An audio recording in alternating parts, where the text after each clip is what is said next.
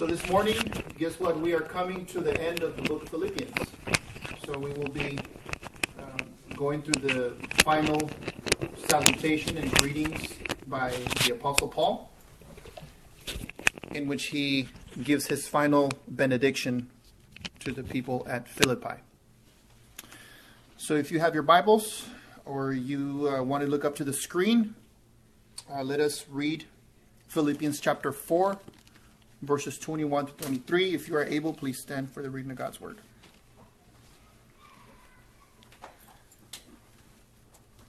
The word of God reads Greet every saint in Christ Jesus. The brothers who are with me greet you. All the saints greet you, especially those of Caesar's household. The grace of the Lord Jesus Christ be with your spirit. Let us pray. Heavenly Father, thank you so much for your word, for it is truth, for it is a lamp unto our feet. As we study today the implication of who the saints are and the fellowship that those saints enjoyed in the church of Philippi, may we bring that home here to the people, to the saints at the church, which is your church, Lord, the local church of Acts Reformed Church. Be with us now, Lord, as we reflect upon your goodness of the truths that you've delivered to us through the book of Philippians. We ask this in Jesus' name. Amen. Amen. You may be seated. So I've uh, titled this sermon, as Brother James mentioned briefly, The Saints and Reflections on Philippians. Um, this is a time that, as we look at this last sermon of Philippians and we fellowship with each other and during our meal, um, I would encourage us to speak about what we learned in this book, to look back at what we have learned and to ask each other, hey, so anything stood out to you in the book of Philippians, something that uh, we can remember and take with us as we move on to study other parts of Scripture, right? And perhaps some of those uh, things that we should take away is um, a couple of verses that are often used, but that perhaps are not used in the right context, right? So let us um, let us just glean wisdom from the study that we've done in the book of Philippians, and hopefully that'll be uh, helpful and uh, sanctifying to us, and it'll be uh, something that brings God glory. Okay, so we're going to get right to it. I've developed uh, three main points to discuss the end of Philippians, and then we're going to look back at some, some of the things we learned. The first thing that we're going to learn is what is a saint? Because Paul addresses saints over and over, right? And here in his final greeting, he's saying that the saints are being greeted. And there's this type of joy, this type of um, fellowship uh, and commonness among the saints. What does that mean? Which leads to the second point. How does the fellowship of the saints um, contribute to the efficiency of the ministry there at Philippi? And then, thirdly, we're going to look at some reflections. If we were to look at the book of Philippians from an airplane height point of view, just looking down, what it would look like, what, what are some of the main um, takeaways we can do from Philippians, which would hopefully help some of our conversations, like I said, uh, later today or during the week, that we can speak of uh, the things that we've learned from this book. So let's go right to it. Our first point here in uh, the first two verses that we're studying today, 21 and 22, is what is a saint? There in, in those two verses, uh, Paul says the following Greet every saint in Christ Jesus. The brothers, which are also saints, who are with me, greet you who are also saints, right? All the saints greet you, especially those of Caesar's household. So, in introducing this topic of who the saints are, we cannot get away from the cultural aspect of how many of us were instructed and brought up when we ask ourselves, what is a saint? There's two major misunderstandings of this term uh, one, due to uh, a religious aspect, which is from our uh, Roman Catholic friends, right? I was raised in the Roman Catholic tradition. And from that, we kind of get this um, sometimes even seemingly unconscious understanding of what a saint is. And then the second misunderstanding comes from culture at large, right? So let's take a, a look at each of those briefly. First, from the Roman Catholic Church, uh, there's a misunderstanding of what a saint is because they have a special process that they go through in order to declare that someone is a saint. They have a uh, a process that goes through, right? It's kind of like how does a bill become a law? It's like, well, how does a person become a saint? There's this uh, detailed process, and I'll summarize it for you briefly. First of all, first requisite is that you have to die. So, according to that standard, we all are disqualified because, as far as I can tell, all of us are alive and kicking. After a person dies, um, that it seems as though they had enough merit to become a saint in the Roman Catholic Church, there is a five year wait period to ensure that any high emotion or any um, uh, any uh, feelings of this person being raised to sainthood without it re- really being merited, they need to wait for that to die down.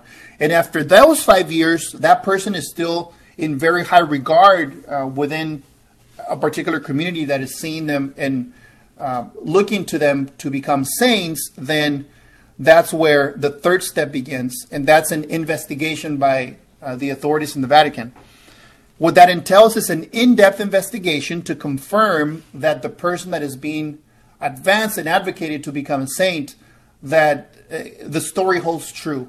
Were they truly dedicated to the Roman Catholic Church? Were they truly living a holy life according to the Roman Catholic teachings and ordinances? Right? So, if so, if they pass that third step, they acquire the term servant of God, which is a phase that is granted like you are a, you are looking like a good candidate to become a saint now. After that, get this, the Vatican then needs to confirm that the dead person is able to perform at least one miracle by the faithful people praying to that saint to intercede. They call that beatification. A miracle needs to be attributed to the prayers made to that dead person right? I mean, we can already see all kinds of issues here, right? Because that is very unbiblical. And then lastly, if that miracle comes through, which to some extent it's you know it's very subjective, but it could even be demonic, right? There could be uh, demonic activity there to make it seem as though it is a, a miracle uh, of of divine caliber. If that's confirmed, then canonization, which means you are officially now uh, issued the title of sainthood. Uh, an official ceremony takes place, and now um, the Roman Catholic Church would approve of that saint being venerated, being prayed to uh, by the, the people at large, because now that saint is able to officially intercede, right? So, just briefly, um, as I said, I was brought in the Roman Catholic tradition, but that is utter heresy. That is an abomination and an insult to the holy and triune God. We do not pray to dead people. We do not pray to saints. And there is no such thing in the Bible as those steps uh, that the Roman Catholic Church has pretty much invented in order to come up with somebody being declared a saint. Now, we will see that why in more detail.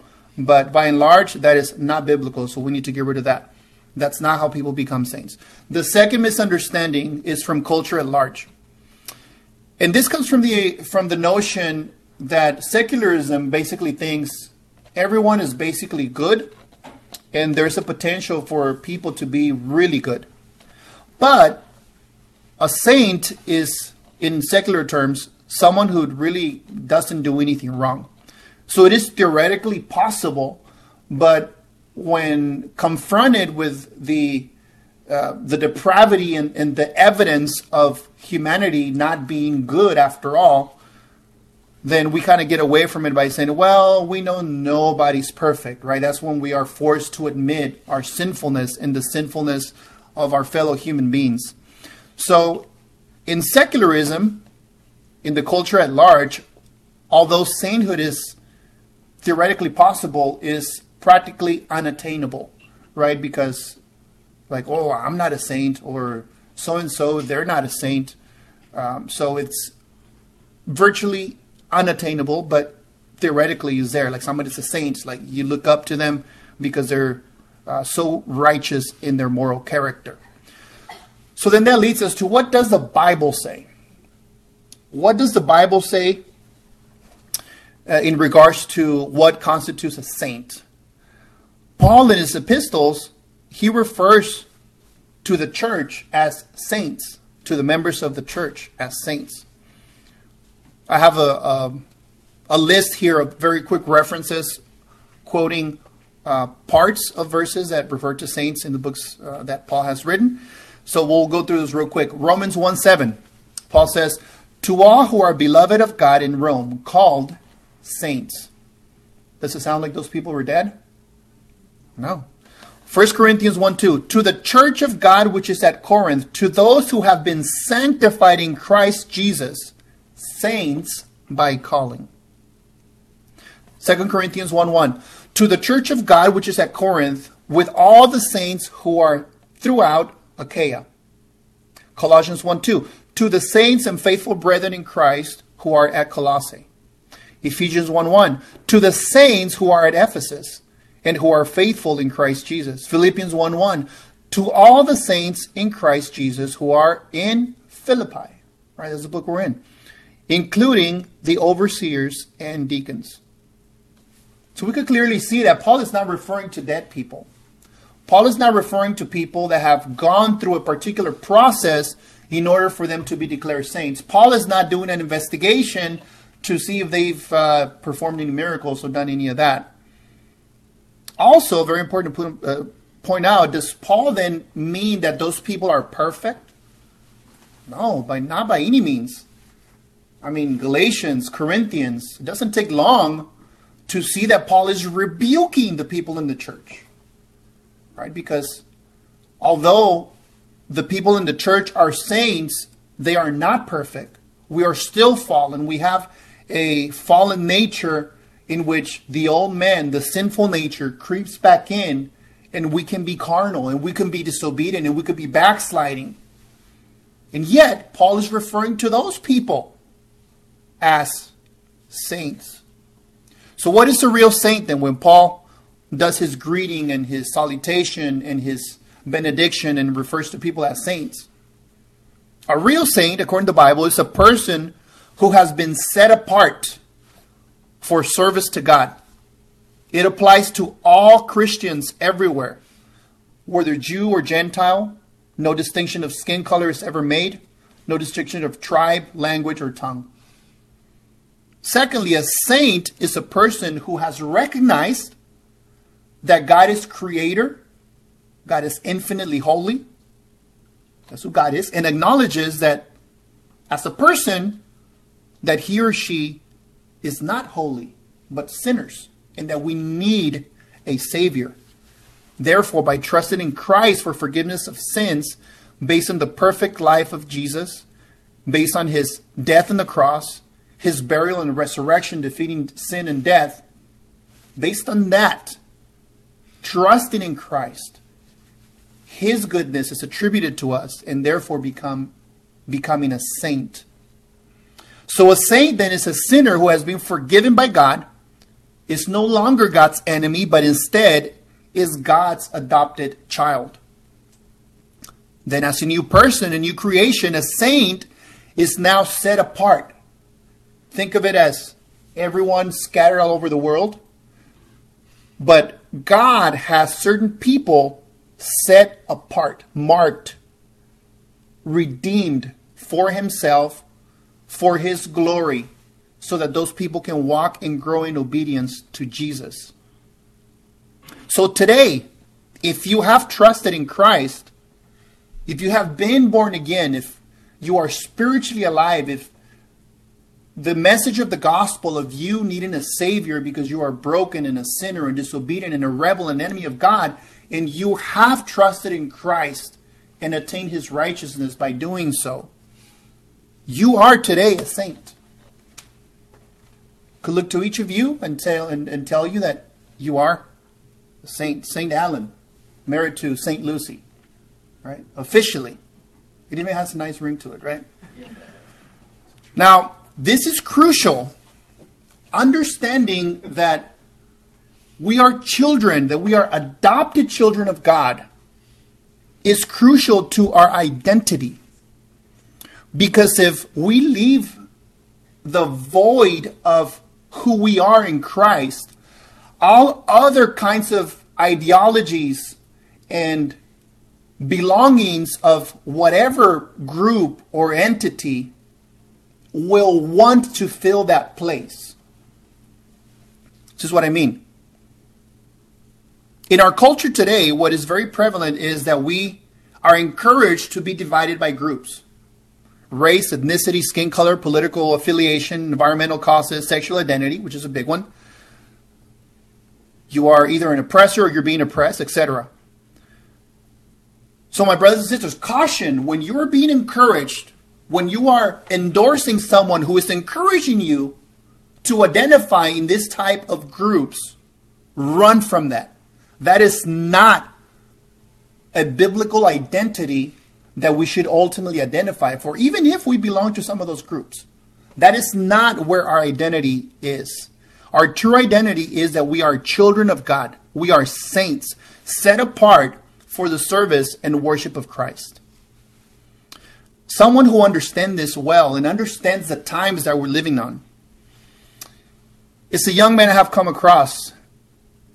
He is a great thinker and blogger at a website called Slow to Write. He understands how radically our culture is divided. His name is Samuel Sey. And I, I got a quote from him that is very, very um, enlightening. It'll shine some light here. I put it there on the screen. Samuel says, I am a member of the Fanti and Akan tribe in Ghana, but they're not my people. I live in Canada for most of my life now, but Canadians are not my people. I am black, but black people are not my people. My people are those who make Jesus Christ their king and heaven their home. You see that? This is a young man that understands the concept of sainthood, that understands that any division in those categories of groups is unbiblical, especially for the purposes that those wanting us to identify in those groups want. More to come in later sermons and maybe even in a uh, in a small group study that if God grants me the time, uh, I will put together. So, what does the Bible say about being able to identify as a saint and identifying with God's people? The very book of Philippians tells us that right there, which reflects what Mr. Samuel Sey is uh, putting in his quote. Philippians 3:20 says, "But our citizenship is in heaven, and from it we await a Savior, the Lord Jesus Christ." Similarly, Galatians 3:28, "There is neither Jew nor Greek." There is neither slave nor free. There is no male and female, for you are all one in Christ Jesus. And if you are Christ, then you are Abraham's offspring, heirs according to promise. See that? So again, no distinction of whatever categories this world may want to divide us in, even if we are part of those categories, right? We are ultimately citizens of heaven because we have a heavenly Father and we have been redeemed by the Lord Jesus Christ. And therefore, we are the true offspring of Abraham. We are the true Israel. Let us not forget that. So that kind of takes care of what is a saint when Paul addresses the Philippians as saints and the rest of his epistles and letters, we see that Paul refers to saints. Hopefully, now we understand what a saint is and what a saint is not. Now let's take a look at our second point the fellowship of these so called saints, right? The, the people that are uh, called the saints according to what Paul has told us. So we're going to read now uh, the same verses we read, but now we're going to focus on the greeting. Greet every saint in Christ Jesus. The brothers who are with me greet you, and all the saints greet you, especially those of Caesar's household. So here the word greet is an expression of greeting upon meeting someone or seeing someone. And in the case of the saints meeting each other, that greeting with other Christians implies a special type of joy because when you meet other Christians, you are actually meeting your true people. You are meeting your true family. There's been a few times when I'm traveling abroad and I happen to meet up Christians, either plan to meet them or happen to meet up with them.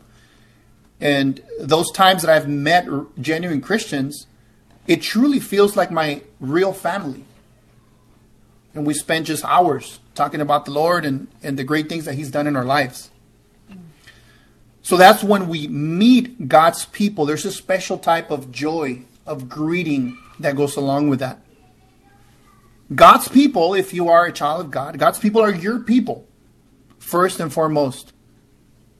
Now, I must mention that this is difficult to grasp, accept, and practice in actuality for some of us that have brought have been brought up in a culture where we are to really value our our blood family right in a hispanic culture that is very very strong traditionally now does that mean that christianity does not value our blood family our fleshly family it absolutely does honor your father and mother do not provoke your children to anger.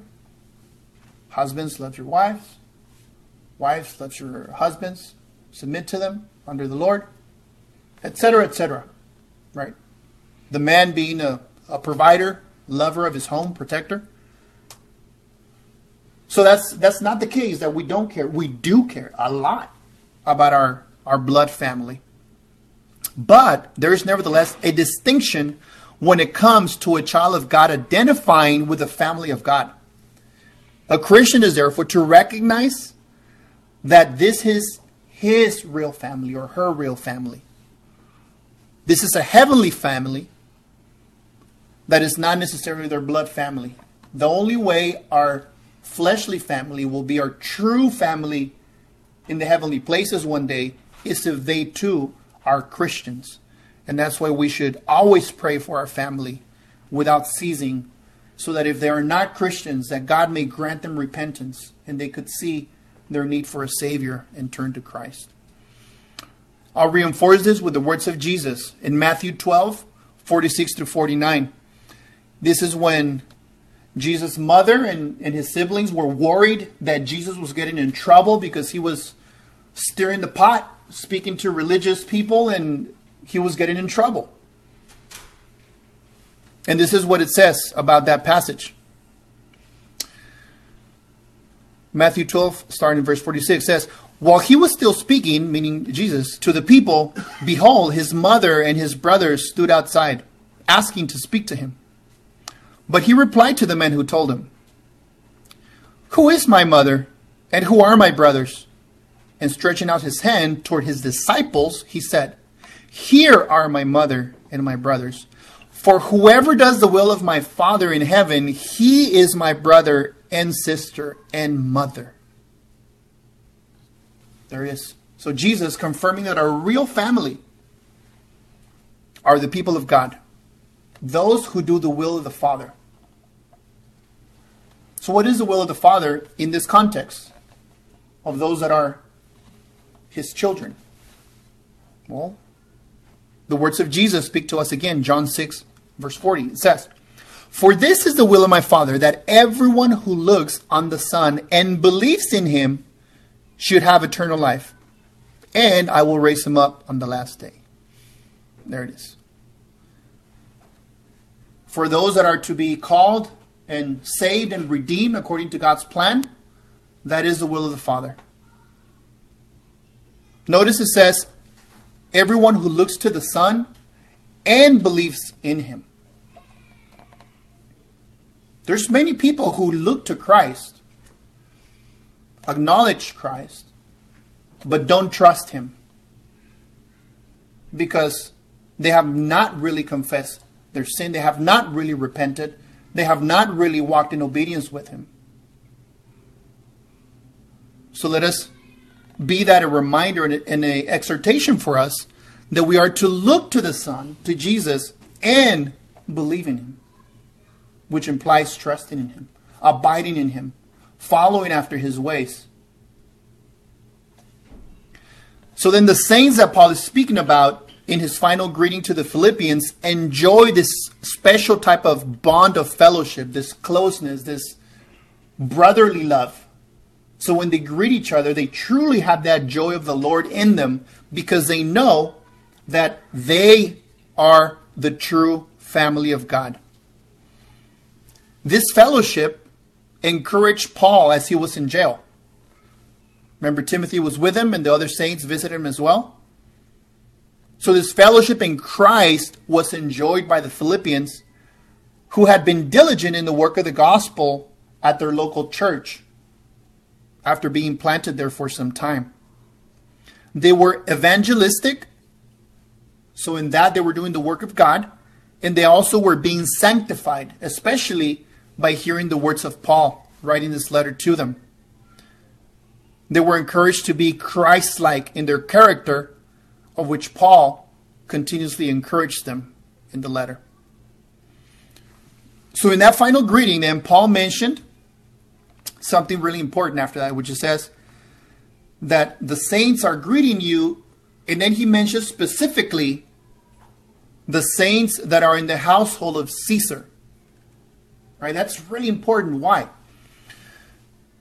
This is like a special badge of honor for God's work, for God being able to have his gospel infiltrate the halls of the household of Caesar. Because the household of Caesar were proclaiming that who is Lord? Caesar. Caesar is Lord. And some of those people have been reached with the gospel through Paul being imprisoned, and they were now proclaiming Christ is Lord. You see that? Now, it is inevitable that those in Caesar's household would be found out sooner or later and face the consequences of betraying Caesar. And that they had already or would eventually have to give up the benefits of being members of Caesar's household. Which this kind of rings a very true application of what Paul's writing to the Philippians when he says, that they need to trade everything for the surpassing knowledge of the surpassing worth of knowing Christ as Savior. That would be a very applicable uh, verse for them.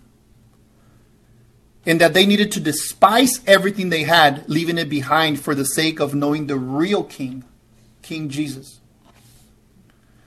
So those who once held high status as people of the king's palace were now equally despised and rejected by the ruling class, by the elite. Isn't that similar today? Where a person showing goodwill and good works and charity could be upheld by our secular culture. But the moment anyone doing good works and goodwill and helping and doing this and the other, the moment that person dares to boldly speak for Christ, immediately they'll be ousted, they'll be canceled, they'll be punished for committing the unpardonable sin in the secular culture, which is claiming exclusivity of Christ Jesus. So nothing has changed. The same would be experienced today. So then Paul closes with wishing the Philippians the grace of the Lord Jesus Christ for it for that to be with him. And this is a classic and great benediction, right? Before closing off, before sending someone off, you give a benediction. And that's what Paul tells them. The grace of God be with them, which is one, for them to keep receiving what they don't deserve, right? That's a grace. They've been saved, they've been um, held by God uh, through His provision, through His goodness, through their ministry at, at their church of Philippi, being able to prosper. So, one sense, that's the grace that's Paul is wishing upon them. And secondly, grace also consists of strength, the strength to persevere in the work of the gospel. So is it not true then that we also, just as that benediction is given, don't we also need God's grace in this church? I can think of a few things why we need God's grace. We need God's grace to remain faithful to Scripture. So that if we are ever deviating from Scripture, that this church would be faithful by the men and women here to call out anything that is deviating from Scripture. Secondly, we need God's grace to have fellowship with each other, to encourage each other, to rebuke one another, to love one another, grieve with one another, rejoice with one another. We need God's grace to be able to live that out. And as we do live that out, it is a sign that God is working, that God is giving us His mercy, His grace, His love, His patience, His faithfulness in order to work those things in us. Because out of ourselves, we don't even desire it. So it is dependence upon God's grace. And as God does that work in our local church, we turn to Him to praise Him, to thank Him, to worship Him to give glory to Him for the work that He has done and is doing. So that benediction is applicable to us very in a very real sense to keep progressing and persevering. So then let's go back and look at some reflections now from the book of Philippians. Some things that uh, could be of interest to us as we um, have recollection of the book of Philippians, some of these things should immediately come to mind, and hopefully I pray that they will. If not at least these, uh, some of these, or maybe more, right? So let's go through some of these. First, we see that Paul addresses this letter to a local church. That's in verse 1 1, right? He addresses us to the local church. So that's a reminder that the epistles that Paul is given, the instructions, the encouragement that Paul is giving, are specifically given to a local church. And I don't think this applies to anyone here, but I'll say it for a reminder. My brothers and sisters, there's no such thing as a lone wolf Christian. No such thing. I'm sorry. We must be committed to a local church. That's the context in which Paul's epistles are written. They're written to a local church. They're not written to a lone wolf Christian uh, in the middle of nowhere. Nope. So let us encourage ourselves, knowing that God has been faithful to us to provide a local church. And then immediately we see that this book of Philippians is about encouragement. There's a lot of encouragement here. We have encouragement in suffering in verse 12 of chapter 1. Paul says that we should make our suffering, we should make it count for Christ. Paul says that his imprisonment, he's making account for Christ and has produced a boldness for him and other Christians around him to preach the gospel. Encouragement in suffering. Using suffering for the glory of Christ and for boldness in speaking the gospel. You see that? Encouragement in suffering. We also learn that there's encouragement in life and in death. For to live is Christ, we are doing his work, we are abiding in him, we are preaching the gospel. And to die is gain. Paul says that in Philippians 1:21. So encouragement in suffering, in life and death, and encouragement in opposition. In 128, Paul says that the church should strive in the midst of opposition to the gospel. Right? It's like lifting weights. If one is trying to gain muscle, but you just sit around, there's no way you're going to gain muscle. In the same way, our boldness, our encouragement should strive in the face of opposition to the gospel It is ordained by God in order for us to persevere, in order for us to grow, in order for us to be refined in our walk with God. So, encouragement and opposition. Then the book of Philippians takes this turn and it points us to the supremacy of Christ. It tells us, first of all, that God is the one who begins the work of saving faith in us and that he will complete it. Right? That's in verse 6 of chapter 1. We actually sang the song, which is one of my wife's favorite. Right? God is the one who initiates, walks with us through sanctification, and finishes the work of our salvation. It is Him who does it through us. And then, another way in which Jesus is proclaimed as supreme is in the humility of Jesus. We are told in chapter 2, verses 4 through 8, that Jesus emptied himself, humbled himself by entering his own creation, not in the form of a king, an earthly king, but in the form of a servant.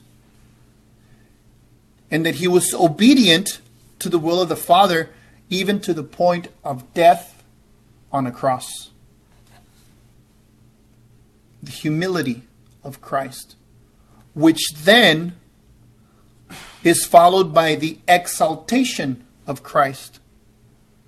We are told later there in uh, chapter 2, verse 9 through 11, that Jesus has been given the name above all names, and that at the name of Jesus, every knee shall bow in heaven, on earth, in earth, and under the earth and that it will be done to the glory of God the Father. So we see by, first of all, the witness of Scripture that when someone comes close to the holiness of God, that they are so aware of their unrighteousness that is unbearable. The presence of God is unbearable to us as humans. So when the scripture says that every knee will bow, every knee will bow.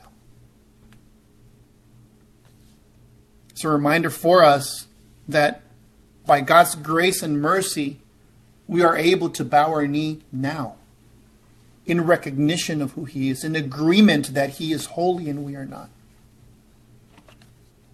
Christ's humility and His exaltation.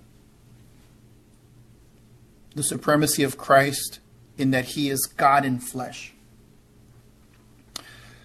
So then, what we just reviewed here is the indicative. What is known, what is fact, what has been done by Christ. Now, Paul kind of takes a shift and goes into the imperative, which means given what is true, given what has been done, in light of that, now go and do thus right? We are not to forget that because the reason why we are told, instructed, and even commanded to do certain things is not so that we could prove how good we are or to see if we could do it. We can't do it. We need God's strength and wisdom and mercy to be able to follow His will and His ordinances. But it's because what we couldn't do has been done already in Christ. So, what are some of those imperatives? Well, Paul tells us that we are to live as examples, as light in a dark world. Chapter 2, verses 12 to 18. That we are to follow the example of Christ, of his humility. Right? Humility is then seen as a spiritual discipline. Because in our flesh, I don't want to be humble. I mean, I want to be thought of as, hum, uh, thought of as humble, but that's my arrogance showing itself of wanting to be thought as humble. You see that? So there, I just confess to you. Humility is a spiritual discipline that we must be diligent to exercise and to beg God to give us humility.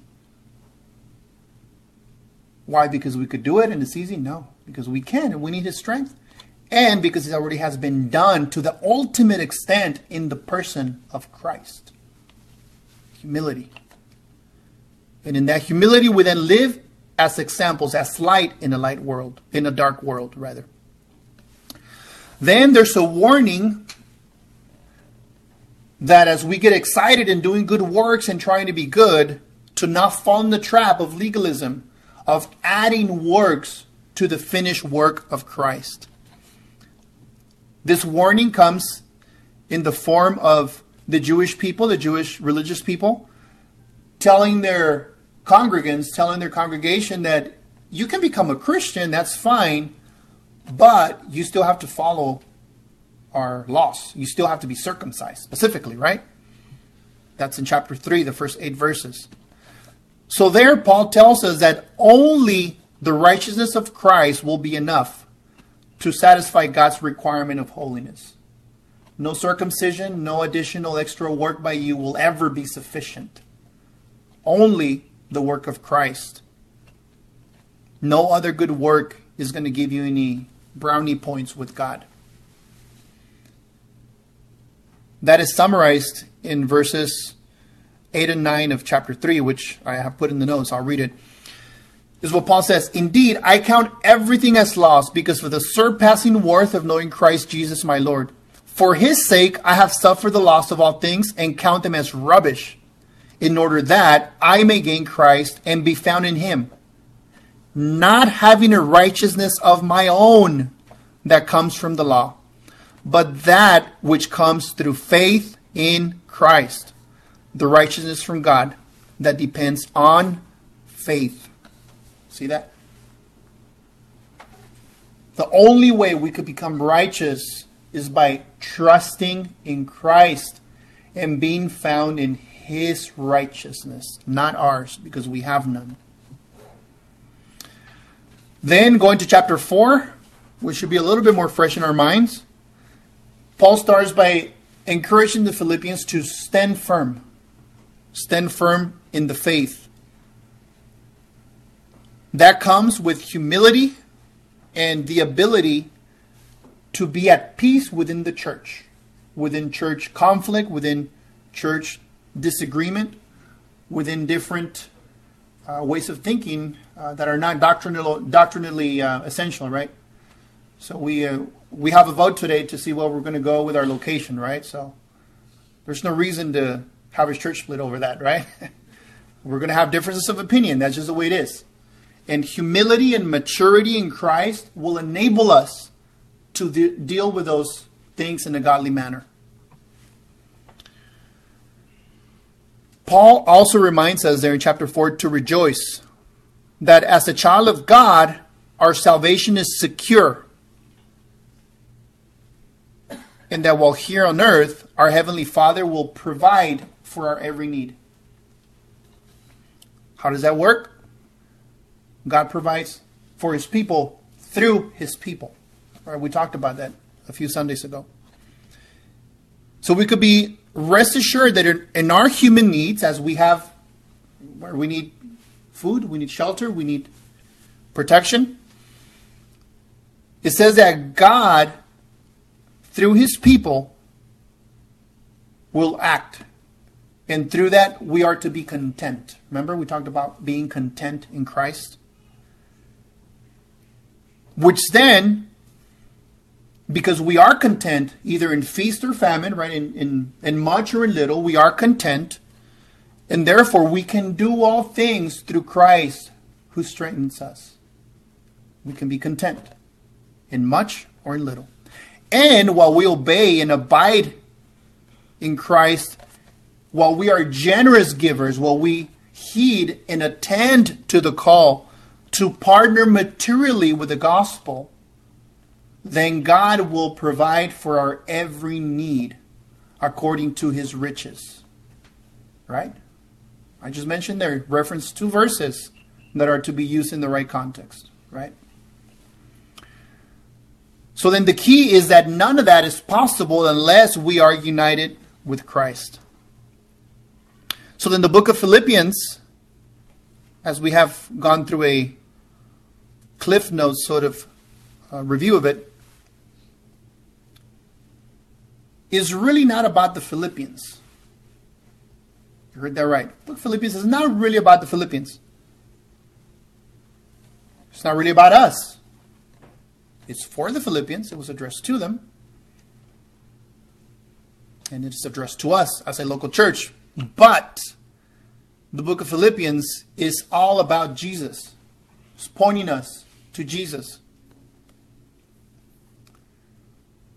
I'll read you a quote from Jesus from John 5, verses 39 and 40. It says, You search the scriptures because you think that in them you have eternal life, and it is they that bear witness about me.